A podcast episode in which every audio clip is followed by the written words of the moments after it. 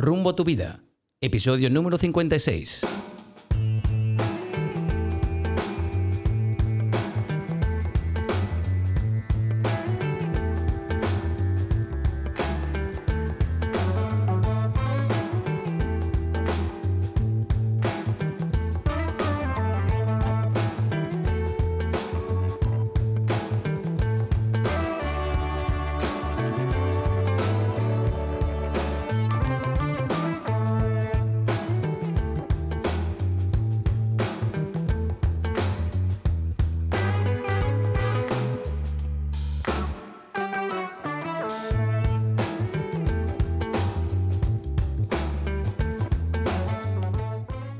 ¿Qué tal amigos? Y bienvenidos a un nuevo episodio de Rumbo a tu vida.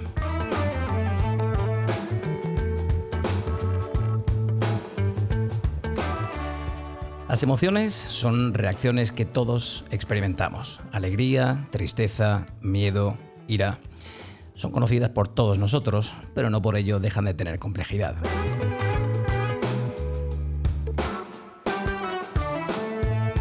Una emoción es un estado psicológico complejo que implica tres componentes distintos. Una experiencia subjetiva, una respuesta fisiológica y una respuesta conductual o expresiva. De estas emociones puede venir un bloqueo o incluso una enfermedad.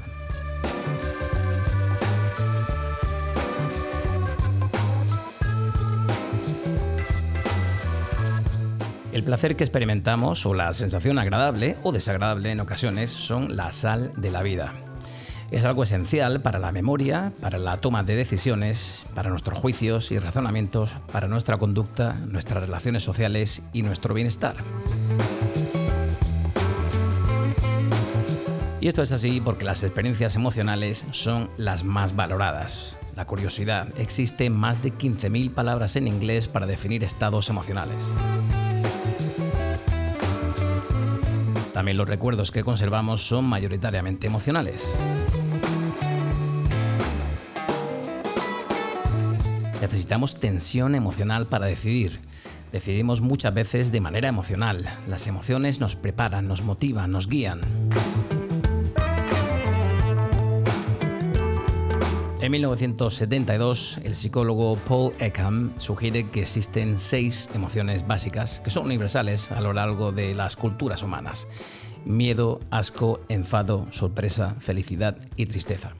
Pero en 1999 esta lista se amplía para incluir una serie de emociones básicas, tales como la vergüenza, la excitación, el desprecio, el orgullo, la satisfacción y la diversión.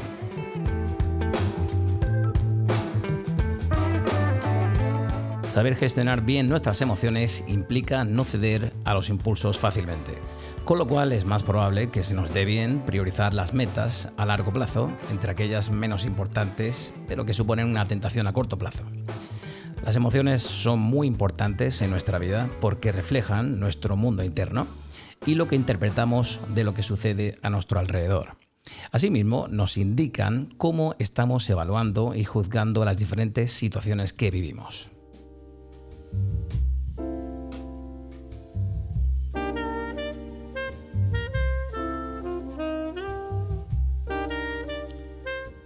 La inteligencia emocional es la habilidad de reconocer, regular y comprender las emociones, tanto en ti mismo como en los demás. La inteligencia emocional alta te ayuda a conectar con otras personas, forjar relaciones empáticas, comunicar de manera afectiva, resolver conflictos y expresar tus sentimientos. Bien, pues para hablar de inteligencia emocional y de la importancia que tiene saber gestionar nuestras emociones, hoy vuelve a nuestro podcast nuestro coach favorito, Javier Ariza. Como sabéis, es un coach personal, experto precisamente en todo este campo de la gestión emocional. Señor Ariza, bienvenido de nuevo a tu casa, a tu vida. ¿Qué tal estás? Buenas tardes, muchas gracias por darme de nuevo la oportunidad de, de disfrutar de esto que, que tanto nos gusta a los dos, que compartir y comunicar. Fíjate que el otro día un amigo me decía un, un, gran mensaje, ¿no? Alguien me decía, haz aquello que te haga feliz.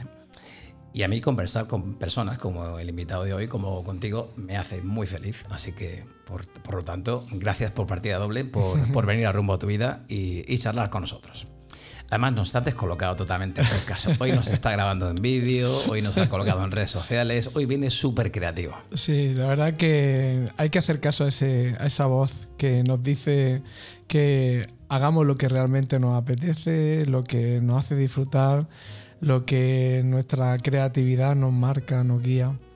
Y, y siempre hay un pensamiento que dice, no, porque, y ese pensamiento no es nada, no es, no es real. Entonces ahora estoy en, ese punto de mi vida en el que cuando ese guía interno, esa voz eh, me dice adelante, yo me dejo llevar y es fantástico. Pues adelante, dejémonos llevar.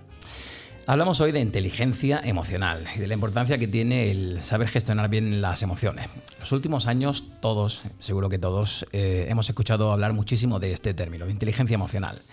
¿Ser emocionalmente inteligente significa estar motivado para todo? ¿Tener alta autoestima o un optimismo excesivo? Respuesta es no, no me la des todavía. Así que, ¿por qué no empezamos dando una definición básica, Javier, del término inteligencia emocional? ¿Qué importancia tiene esta inteligencia emocional? Cuéntanos. Bueno, para mí ser emocionalmente inteligente es la capacidad de reconocer qué está pasando en mi interior, qué estoy sintiendo y por qué lo estoy sintiendo. La motivación, desmotivación o, palabras similares surgen cuando yo tengo mm, la conciencia de saber autorregularme por dentro y desde ese lugar empiezo a gestionar eh, todo lo que sucede emocionalmente en mí para mi beneficio. Y cuando no viene favorablemente como todos quisiéramos que viniese, pues saber que también se merece ser mirado y ser, y ser eh, atendido ese tipo de emociones que no nos gustan tanto. ¿Y por qué eh, últimamente está tan en boga esto de la gestión emocional? ¿Por qué es tan importante eso de ser emocionalmente inteligente? Cuando yo tengo una empresa y tengo un taco de currículums así, y todos son arquitectos o todos son diseñadores fantásticos, ¿qué diferencia a uno del otro? Bueno, pues que al, final eh, el trabajo, eh, la relación con mis padres, la relación con mi pareja, todos son escenarios donde yo pongo de manifiesto cómo yo me relaciono conmigo mismo. En el trabajo, por ejemplo, paso muchas horas y en el trabajo suceden muchas cosas que me mueven emocionalmente. Entonces, si una persona sabe autorregularse y sabe saber qué está pasando en su interior para poder eh, actuar desde un lugar que no sea reactivo, de que no sea de ataque y, sobre todo para que se dé cuenta de que, de que eso que le está sucediendo no es ningún enemigo, simplemente es una emoción. Deja de culpar a los demás de lo que siente. Y cuando yo dejo de culpar a los demás de lo que siente, yo recupero mi poder y yo recupero mi capacidad de poder eh, comunicarme desde un lugar en el que el otro no se sienta atacado. Jolín, fíjate, Javier, el otro día pensaba, eh, mis padres ya no viven, fallecieron hace unos años, tú me contabas que tu papá también, y, oye, cuando echo la mirada atrás, eh, pienso, nos estamos saliendo del guion totalmente, ¿eh? estamos fluyendo. De, eso va. Fíjate que yo pensaba el otro día, en ningún momento en mi casa me, me, enseñaron a gestionar ni a mostrar mis emociones, ¿no? Y yo no sé si eso fue bueno o malo. Ahora, con el tiempo de adulto, como padre, eh, me doy cuenta de lo importantísimo que es saber gestionar este tipo de emociones, ¿no? Todas las que nos llegan, vivirlas, como dice nuestra amiga Isa. Vive la emoción, siéntela, vívela, aunque sea negativa, ¿no? Ahora hablaremos un poquito de las sensaciones y emociones negativas. Pero fíjate eh, qué mundo tendríamos hoy en día si desde pequeñitos nos enseñaran a gestionar o a vivir o a reconocer cuando nos llega una emoción, qué tipo de emoción es y qué causa y qué efecto tiene en nosotros, ¿verdad? Sí, porque nuestros padres vivieron una etapa, una época en la que mm, las emociones era como algo vergonzoso, era algo que, estaba ahí pero que no, lo no nombrable, lo, no definible, porque mm, reconocer que tú sentías miedo o que, o que, te sentías triste, había una serie de creencias en, en aquella época en la sociedad que eso te tildaba como de persona frágil y de persona mm, débil. Entonces, siempre hemos sido seres emocionales porque un ser humano, mm, precisamente la palabra ser humano ya te está indicando que somos Claro, que somos, somos lo que sentimos y, lo que, lo que sucede en nuestro interior. Y siempre mm, hemos tenido como miedo a lo que sentíamos, ¿no? Entonces, ¿cómo, ¿qué sentido tiene eh, ser algo de lo que tengo miedo? Y si no lo conozco, ¿cómo puedo empezar a vivir mi vida con, una coherencia, con, con, un sentido y sobre todo sin estar asustado cada vez que aparece una emoción dentro de mí. Entonces nuestros padres se asustaban no solo de lo que ellos sentían en su vida personal, sino de lo que nosotros le mostrábamos a ellos. Cuando habría algún riesgo, cuando, cuando el niño hace algo que, al padre le, le, hace pensar que le puede pasar algo. Todo eso eran oportunidades para que no nos relacionáramos desde el miedo pero no se sabía cómo. Entonces eran palabras tabú, como tú bien dices, Andrés. Claro, además había muchísimo estigma en torno a todo esto, ¿no? Los chicos no lloran, ¿no? Los chicos no manifiestan determinado tipo de, emociones. Oye, hablando de esto, de, emociones, eh, ¿es lo mismo una emoción que un estado de ánimo? Bueno, yo me gustaría aquí em, aclarar desde lo que yo he aprendido. Como bien has dicho en la, intro, hay, están reconocidas como seis emociones básicas y todo lo que deriva de esas emociones básicas se le llama sentimiento. Entonces, ¿qué sería un sentimiento? Yo tengo una emoción de miedo, por ejemplo, y empiezo a pensar que mm, esa situación va, va a empeorar cada vez más, se va a poner cada vez más fea. De miedo pasaría a terror. Si sigo pensando las posibles consecuencias de ese terror, se convierte en pánico. Pues el terror y el pánico son sentimientos. ¿Por qué? Porque si yo tengo una emoción como miedo y no le añado ninguna interpretación subjetiva o no añado ninguna historia de lo que yo temo que suceda, no es un sentimiento, simplemente es una emoción. Entonces, emoción, un estado natural básico que surge en nosotros. Sentimiento, lo que hacemos con la emoción, lo que, lo que fabricamos, la historia que fabricamos en torno a esa emoción. Lo que esa emoción manifiesta. Exacto, exacto. Y estado de ánimo es como un sentimiento prolongado en el tiempo. Es decir, yo puedo tener ahora mismo tristeza, no saber qué hacer con la tristeza y empezar a pensar que todo me va mal, que no tengo suerte en la vida, empezar a añadir una serie de, de condicionantes que pasa de tristeza, por ejemplo, a mm, depresión poniéndolo en una escala muy, muy exagerada. Pues yo tengo un estado depresivo que sería un estado de ánimo en el que yo estoy desanimado. Estoy desanimado porque estoy sintiendo algo que no sé lo que es y no sé qué hacer con ello. Y encima no, no paro de añadirle más tronquito a ese fuego, más, más, leña a ese fuego, que cada pensamiento hace que el fuego arda todavía mucho más. negatividad, ¿no? Claro. Correcto. Oye, Javier, cuando hablamos de personas que son emocionalmente inteligentes, nos referimos a la capacidad de poder establecer una relación adecuada con nuestras emociones, ¿no? Pero también ser capaces, como tú bien dices, de reconocerlas en los demás. ¿Son las emociones una capacidad innata en el ser humano? ¿Nacemos con ello? ¿Se, ¿Se em- pueden aprender? Bueno, las emociones son un estado natural. Un estado natural que, bueno, partiendo de la base de que una emoción, ¿qué es? Una emoción es energía. De hecho, proviene del latín emovere, que significa, movere significa perturbación, movimiento, y es energía. Entonces, nosotros sentimos energía moviéndose en nuestro cuerpo físico. Esa energía ha sido mm, provocada previamente por un pensamiento. O sea, el pensamiento antecede a la emoción. Una vez que estoy en emoción, se está moviendo energía dentro de mí.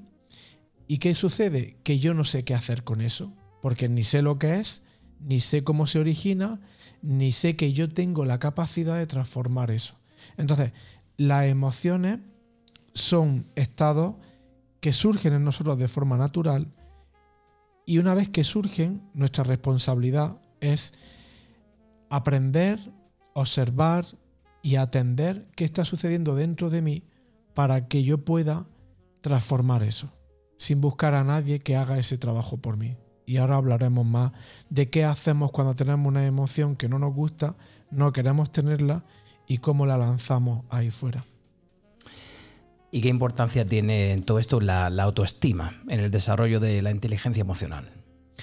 Bien, pues la autoestima, bueno, la palabra autoestima eh, significa auto yo, estima es cariño. Entonces la autoestima tiene dos conceptos muy importantes. Eh, el amor propio. Así mismo. Exactamente, el amor que me doy y el concepto que tengo de mí. Cuando yo tengo una emoción o varias emociones durante el día a día, desde que me levanto hasta que me acuesto, y no sé qué hacer con ello, voy a empezar a decidir desde una emoción no gestionada. Por ejemplo, si yo tengo un pensamiento en el que me levanto y me miro al espejo y me digo, hoy no estoy bien, hoy no me veo guapo, pues todo lo voy a ver y percibir desde ese estado. ¿Qué subyace debajo de ese pensamiento? Pues debajo de ese pensamiento subyace miedo al rechazo. Tengo miedo a no ser aceptado, tengo miedo a que no me vean mm, como yo quiero que me vean y entonces me quedo en la superficie generando un pensamiento tras otro y eso claro que influye en mi autoestima porque influye en el concepto que empiezo a forjar y a creer de mí mismo. A mí me llama muchísimo la atención todos estos influencers, ¿no? que parece que tienen la autoestima súper alta y todos están siempre como viviendo en, una nube y, yo no sé si es que se lo hacen o es que tiene que ser así. Tienen la autoestima súper alta y su gestión emocional es fabulosa y no lo sé. Por eso te preguntaba antes si podemos aprender nosotros como adultos esta gestión emocional. Yo creo que sí, lo he aprendido y creo que sí se puede aprender. ¿vale? En mi casa nunca se ha hablado de estoy triste. ¿Por qué lloras? No llores, eres niño, los niños no lloran. Yo creo que con todo esto eh, queda muchísimo trabajo por hacer, sobre todo en la educación, ¿no? en, cuanto, en cuanto a la educación concierne. Hablemos ahora, si te apetece, Javier, de cómo podemos clasificar las emociones. En un principio yo mencionaba que podíamos dividirlas entre emociones positivas y emociones negativas. ¿no? Si quieres puedes hablar ahora de las emociones negativas. Todas son necesarias ¿no? y todas tienen su función vital. ¿no? Bueno, yo las emociones aprendí que no son ni positivas ni negativas. Porque en el momento en el que. Esto ha sido todo, señores. Eh, gracias por haber escuchado el podcast. Y hasta el episodio que En el momento en el que yo le doy un significado a una emoción de positiva o negativa, aparece todo mi pasado. Aparece todo el significado que yo tengo de mi experiencia desde niño, en el que cuando hay una emoción positiva, sí es digna de ser vivida. Y cuando hay una emoción negativa, hay que rechazarla. De hecho, la palabra negativo viene de negar. Entonces, eh, lo positivo, lo negativo, lo, bueno o lo malo, lo blanco o lo negro pertenecen al mundo dual. Y el mundo dual es el mundo de la percepción. Y el mundo de la percepción lo genera eh, la identidad personal, que es ese falso yo, esa mente errada o mecánica que está juzgando continuamente todo. Entonces, el primer, para mí, mm, no me gusta la palabra error, pero el, primer punto a observar es que cuando yo pienso que esta emoción mm, es negativa, ¿qué hago con ella? La rechazo, ¿no? La rechazo, la reprimo, la evito, la, evito, la escondo y me pongo una me, pongo una apariencia en mi cara de que todo está bien, ¿no? Entonces, esa emoción ya está dejando una huella en mi cuerpo físico esa emoción está siendo encajonada, encerrada. Y ella no se queja, ella dice, bueno, tú mm, no quieres sentirme, ok, ya encontraré yo el camino para salir a la superficie y mostrarte cómo tú no me estás atendiendo. ¿Quién, quién hace eso? El, escenario externo. Todo lo que nos sucede en cada momento nos muestra cómo estamos por dentro yo voy a la cola de un supermercado y alguien se cuela en el orden de cola, evidentemente no me gusta, pero ¿desde dónde respondo a ello? Si sé gestionar lo que estoy sintiendo, que es enfado, puedo comunicarme con ese señor y decirle, caballero, si es tan amable, hay un orden de cola. Si no sé qué hacer con esa emoción de enfado porque nunca he sabido atenderla, sentirla, lo que voy a hacer es escupir fuego a ese hombre, atacarlo. Y cuando yo ataco a otro, inevitablemente el otro me va a atacar a mí. Ahora entendéis, audiencia, por qué elegimos a nuestro coach favorito para que venga aquí. Porque es que te trastoca el podcast, le da la vuelta a la tortilla y cuando ya crees que está cocinada, te la tira por la ventana y dice hasta luego, buenas tardes. Bueno, pues a colación de lo que dice Javier precisamente, eh, ¿por qué no le decimos a la audiencia la importancia, ¿no? El cómo nos ayuda una, correcta gestión de nuestras emociones, cómo puede ayudarnos a, proseguir nuestro camino o a mejorar nuestro camino o a mejorar ese autoconocimiento, ¿no? Esa batalla interna que tenemos con nosotros. Principalmente para estar en paz. No se puede. No, se puede. La, paz no. Para mí la paz no tiene nada que ver con la paz que conocemos que nos han vendido. La paz es aquello que se alcanza cuando yo no tengo miedo a lo que siento. Yo tengo una emoción que no me gusta, que creo que no es soportable, que creo que me puede, y entonces hago todo lo que haga falta para no sentir eso. ¿Qué es la paz?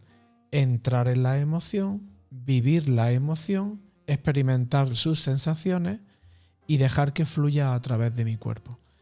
He de decir que si yo empiezo a relacionarme con mis emociones desde una mirada amigable, desde una, desde un, desde una invitación a vivirlo, empiezo a ver que lo que está sucediendo ahí no es, no es una catástrofe, ni es una bomba que va a explotar en cualquier momento, simplemente hay energía, es intensidad.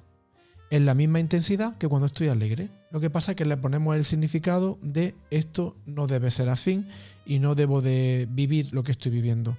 Cuando yo me enfado con mi emoción, ella no se siente atendida. Entonces, ¿qué hace la emoción? Se hace más intensa, se perpetúa, se enquista y llega un momento en el que hay tanta tensión en mí que cualquier situación que vivo en el exterior es un dispositivo para que salte todo, todo el follón que tengo detrás. Es, curioso lo que mencionas, ¿no? Porque me viene a la cabeza de repente, eh, acuérdate del otro podcast que, grabamos, eh, relaciones en pareja. ¿Y cuántas parejas no se han visto afectadas por una, pues vamos a llamarla errónea gestión emocional? Imagínate la pareja que para no tener esa, pues no sé, esa discusión, para no tener ese momento malo de tensión, de roce, no comentan cómo se sienten y todo va bien. Y como no se discute, todo va bien. Y yo conozco a más de uno, ¿no? Que por no discutir, pues me la callo, me la guardo y todo va bien. Pero al final, como tú dices, ¿no? Al final eso salta o se manifiesta de otra forma, e incluso eso, como se dice comúnmente, eso peta por algún lado, ¿no? Y eso explota por algún lado y al final sale, ¿verdad? Claro, es que mm, hay que partir de la base que de lo que, que lo que yo estoy viendo está siendo filtrado por lo que yo soy. Es decir, si yo estoy viendo una situación en la que creo que mm, la otra persona, la pareja, está haciendo algo que no hemos acordado, que, no, que yo no haría, que, que no veo justo, yo ya estoy generando una interpretación. Esa interpretación, ¿quién la está generando? Yo. Esa interpretación se convierte en emoción. Cuando pasa a ser una emoción, yo no sé qué hacer con la emoción. Porque aquí siento algo, siento algo tan intenso que tengo que buscar a alguien para que se haga responsable de lo que estoy sintiendo. Es decir, busco la causa de mi sentir en el comportamiento del otro. Y ahí es donde realmente no me comunico.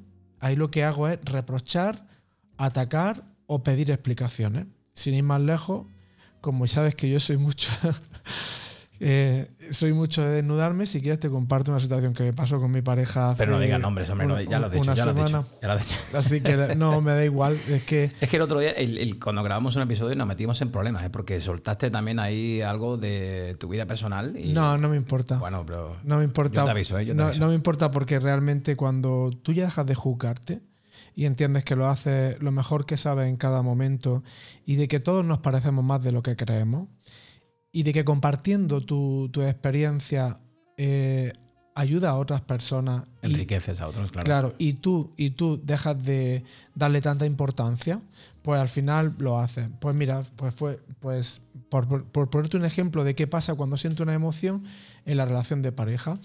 Nosotros fuimos a tomarnos un. Yo, mi pareja y otros amigos, fuimos a tomarnos algo a un pub después de una charla. ¿Una horchata? No, horchata no, fue en este caso una, fue una copa.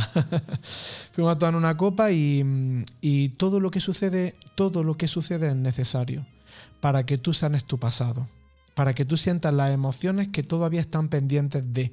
con las relaciones anteriores. ¿Qué pasó? Pues que mm, se acercó a ella un chico que conoce, que, que tuvieron una historia antes de ella comenzar conmigo. Y entonces, eh, hasta ahí todo normal. ¿Qué pasó? Pues que se llevan bien y yo a ella no le voy a prohibir nunca que no hable con nadie. Ella es libre de ser quien realmente quiere ser.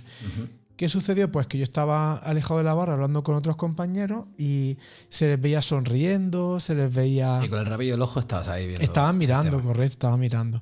Entonces, en un momento determinado, yo vi que ella, pues, le posaba, a modo broma, le daba en la cara, ¿vale?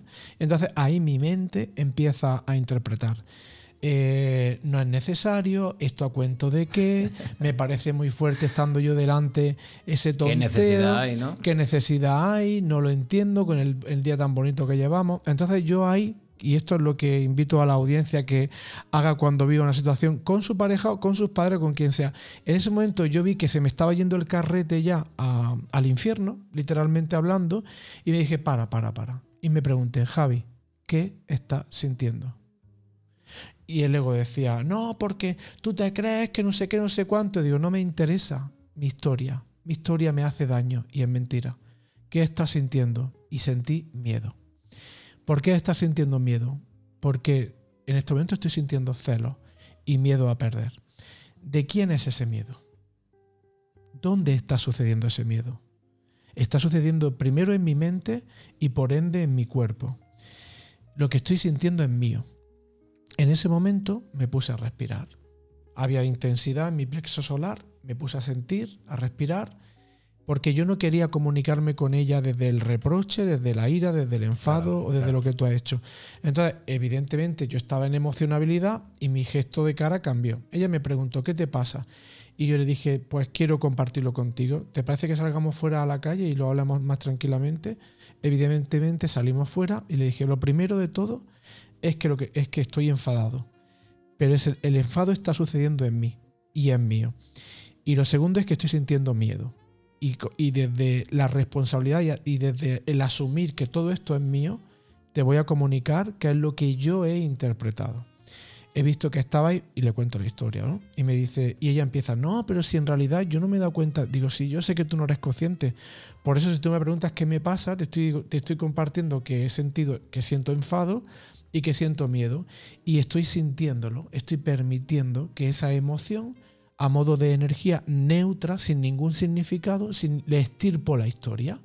Le quito la historia, le quito todas las imágenes. Es como si tú a un mando a distancia le quitas las pilas. Sigue siendo un mando a distancia, pero ya no funciona. Si la historia, tú vas a la raíz, que es la emoción, ya no hay historia. Entonces le compartí lo que pasaba y le dije, todo esto es mío y, y sé que era necesario para que el Javi en sus relaciones del pasado, en el que el que vivió una serie de historias con otras chicas, vivió también un, escenario similar que no quiso mirar, que no quiso responsabilizarse, que no quiso sentir. Y la vida, que es muy sabia, me pone justo esa situación para que yo, y esto es lo más importante, ame ese escenario. ¿Qué es amar ese escenario? aceptar lo que estoy sintiendo y amar lo que estoy sintiendo que no tiene nada que ver con mi pareja. Porque si yo acepto lo que estoy sintiendo y amo lo que estoy sintiendo, la estoy amando a ella. Eso es amor. Dejar que el otro sea, que se comporte como quiera, siempre desde un respeto, y que, y que no esté condicionado porque en mi mente hay asuntos pendientes que no he resuelto en mis relaciones anteriores y que me corresponde a mí saber qué quiero hacer con eso y desde qué lugar me quiero comunicar. Fue precioso porque me dio la gracia, le di las gracias por haberme escuchado. No hubo en ningún momento ni discusión, ni tensión, ni reproche.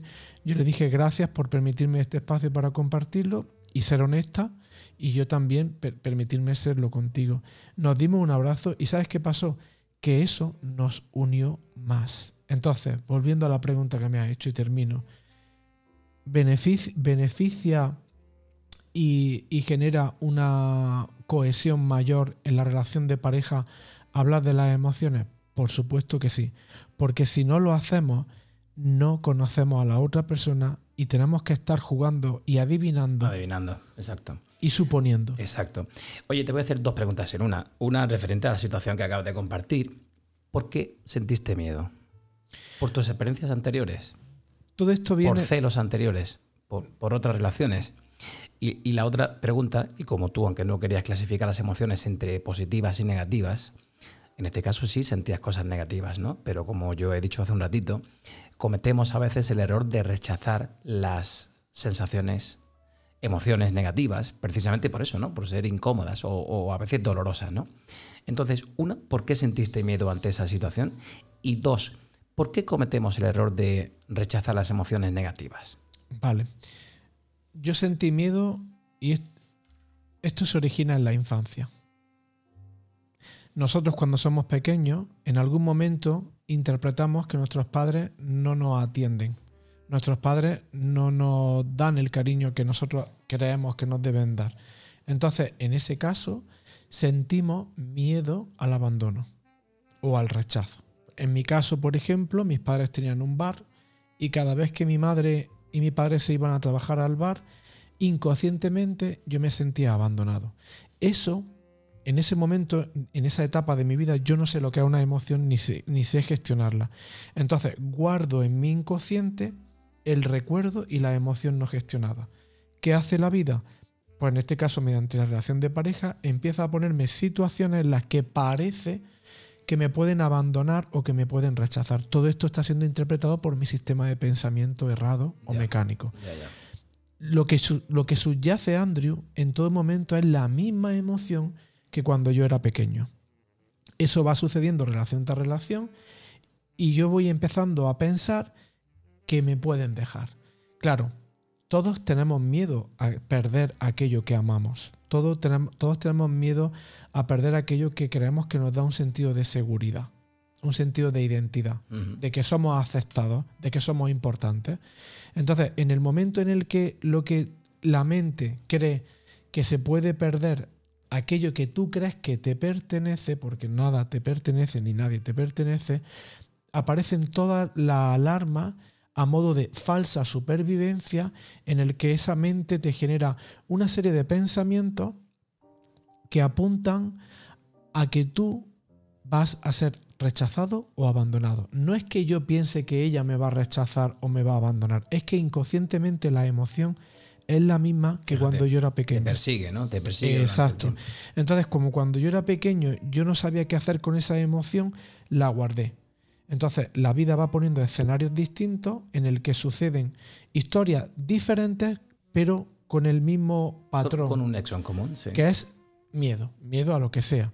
Entonces, ¿para qué sucede eso? Para que cuando yo estoy sintiendo, yo estoy percibiendo que tengo miedo, lo primero me pregunto, oye, ¿qué estoy sintiendo? ¿Qué, está pasando dentro de mí? Estoy sintiendo miedo. Ya tengo medio pie metido dentro de mí. Ya estoy, ya estoy quitando la causa de mi sentir y la estoy llevando hacia mí. En el momento en el que yo asumo esa responsabilidad, yo simplemente lo que tengo que hacer es soltar la historia y empezar a hacerle el boca a boca a mi emoción.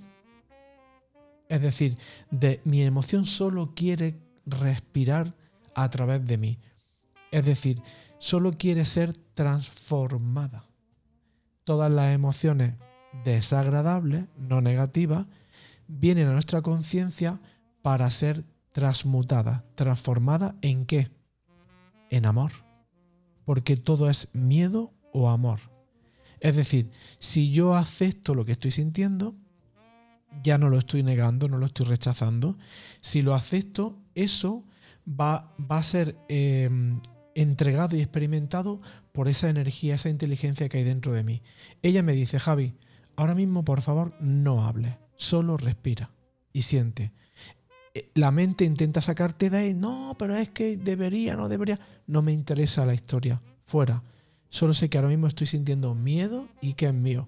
Me abro a sentirlo. ¿Sabes cuánto tiempo se tarda, Andrew? Yo lo he cronometrado un minuto y medio aproximadamente.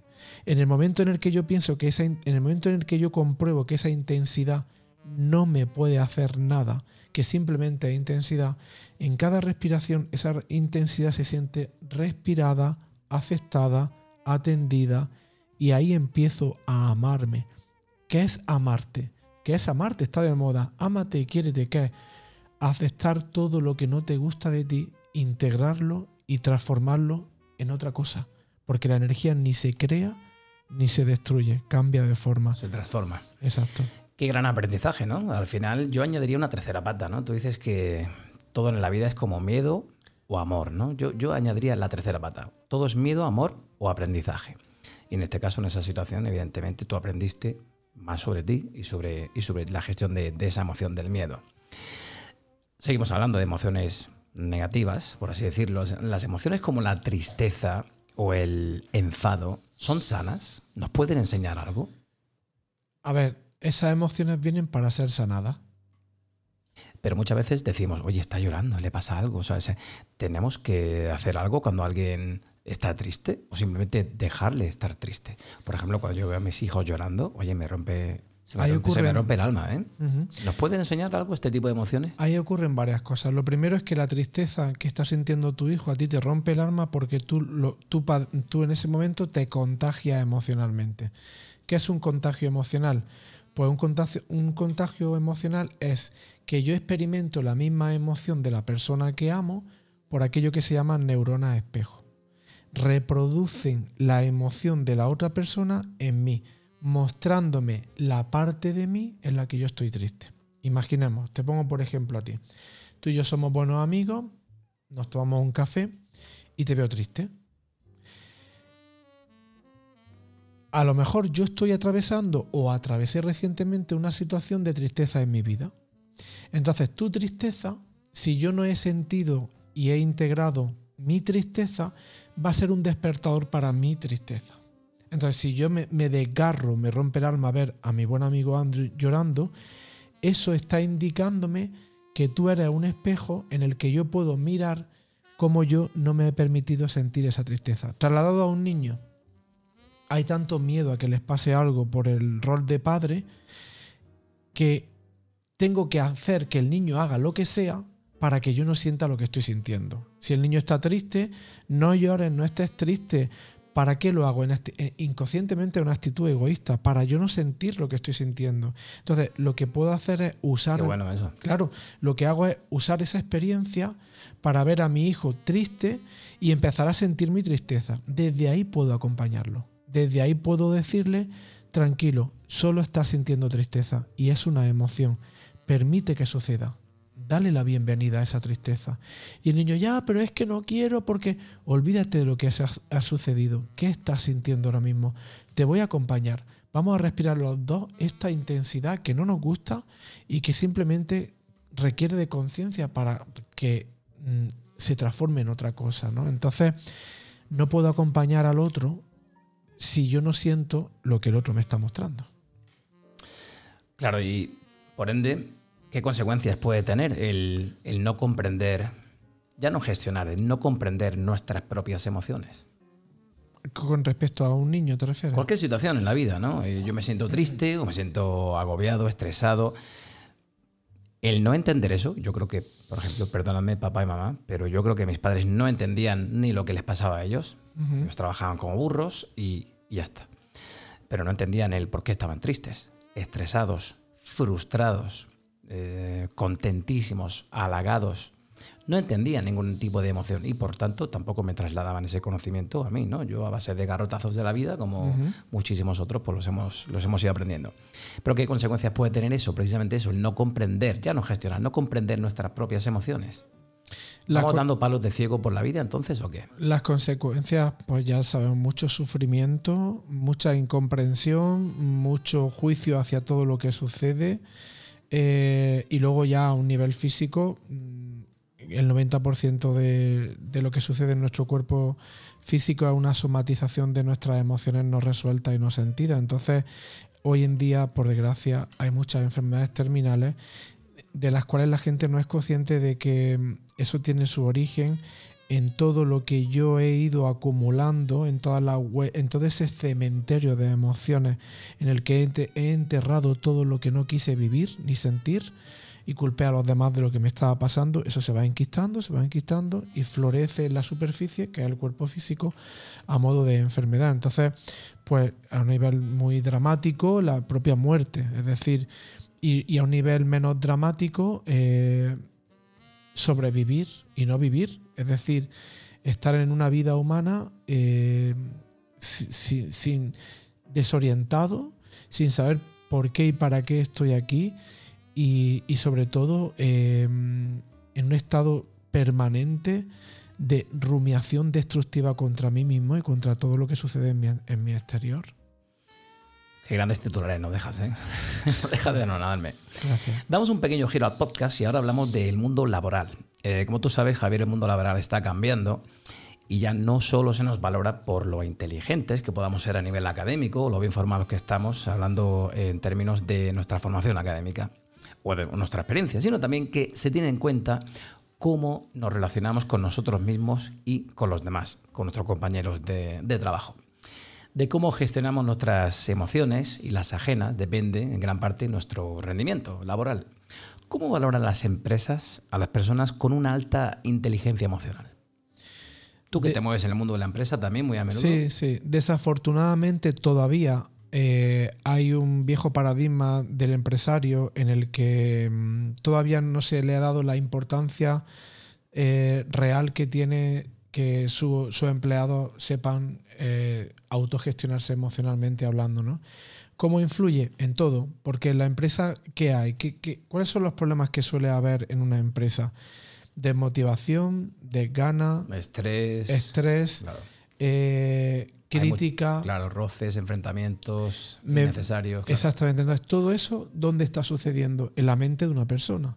Si la, si la persona no sabe qué, qué hacer con esos pensamientos recurrentes y tampoco sabe qué hacer con lo que está sintiendo, lo que hace la persona incluso luego traslada todo lo que sucede en el ámbito laboral a lo personal.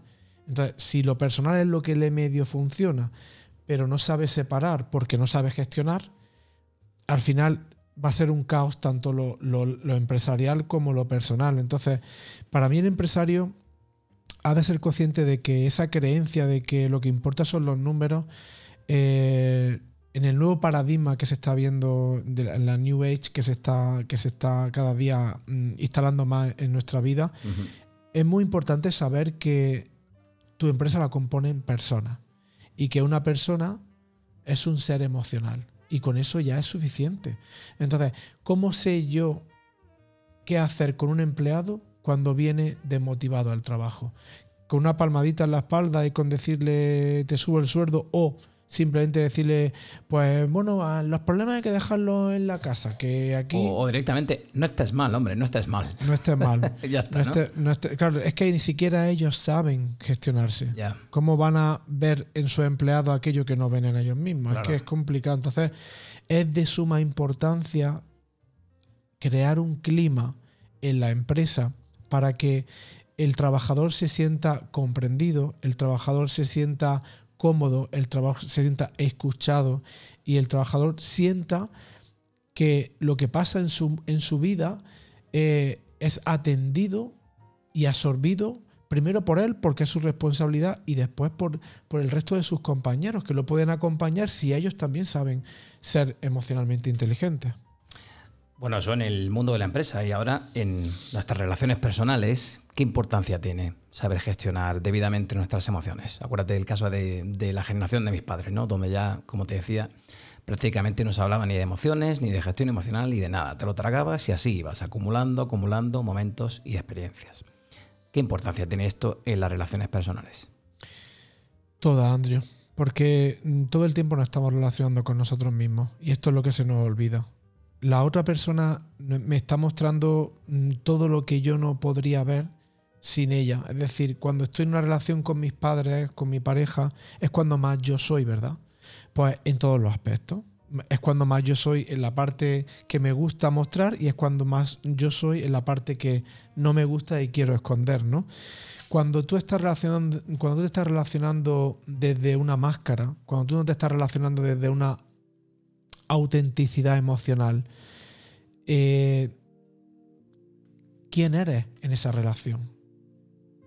¿Por qué hay tanta decepción en las relaciones? Porque de repente las personas llevan tanto acumulado, tanta tensión dentro de sí mismos, que en el momento eso no se puede soportar y, y explota. ¿Cómo explota? Pues mm, sacando la metralleta y todo el que pillas por medio te lo llevas por delante. Te lo llevas por delante. Entonces, cuando yo tengo una emoción, tengo dos opciones en la relación. O me abro a descubrir lo que está pasando dentro de mí y eso es amarme o temo descubrir lo que está sucediendo de mí, dentro de mí y eso es rechazarme. Cuando yo rechazo una emoción, me estoy rechazando a mí mismo y cuando yo me estoy rechazando a mí mismo, lo que voy a hacer con el otro es también rechazarlo. Las emociones son la fuerza que activa y dirige nuestro pensamiento. Una correcta gestión de estas nos puede hacer vivir una vida más plena y positiva, así como mayores posibilidades de desarrollo personal. Daniel Goleman decía, cuanto más abiertos estemos a nuestros propios sentimientos, mejor podremos leer los de los demás. Javier Ariza, aprendo muchísimo de ti cada vez que hablo contigo. Me encanta que estés aquí con nosotros con rumbo a tu vida. Mil gracias por haber encontrado un huequecito en tu apretada agenda de sesiones de coaching. ¿Por qué no le dices a la audiencia dónde y cuándo pueden encontrarte para todo aquel que quiera contactar contigo? Bien, pues pueden encontrarme a través de redes sociales, eh, tanto en Instagram como en Facebook, Javier Ariza Coach. Y mi página web es eh, www.javierariza.es.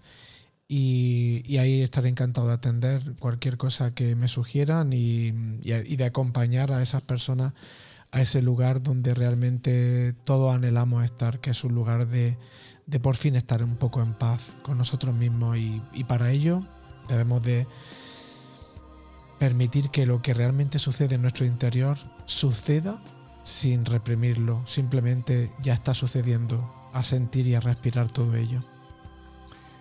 Pues de nuevo reitero lo dicho. Un fuerte abrazo y muchísimas gracias por tus enseñanzas. Gracias por la oportunidad y, sabes que me encanta disfrutar de ti y de, y de esto tan bonito que hacemos, así que gracias.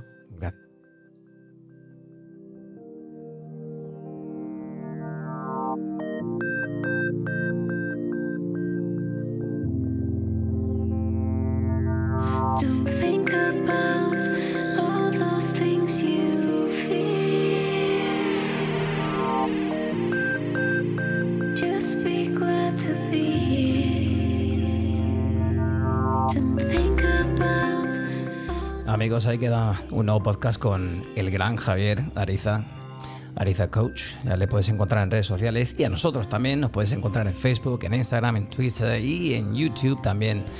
Y Ariza ha venido cambiando todo, grabándonos en vídeo, haciéndonos reels, poniéndonos en redes sociales.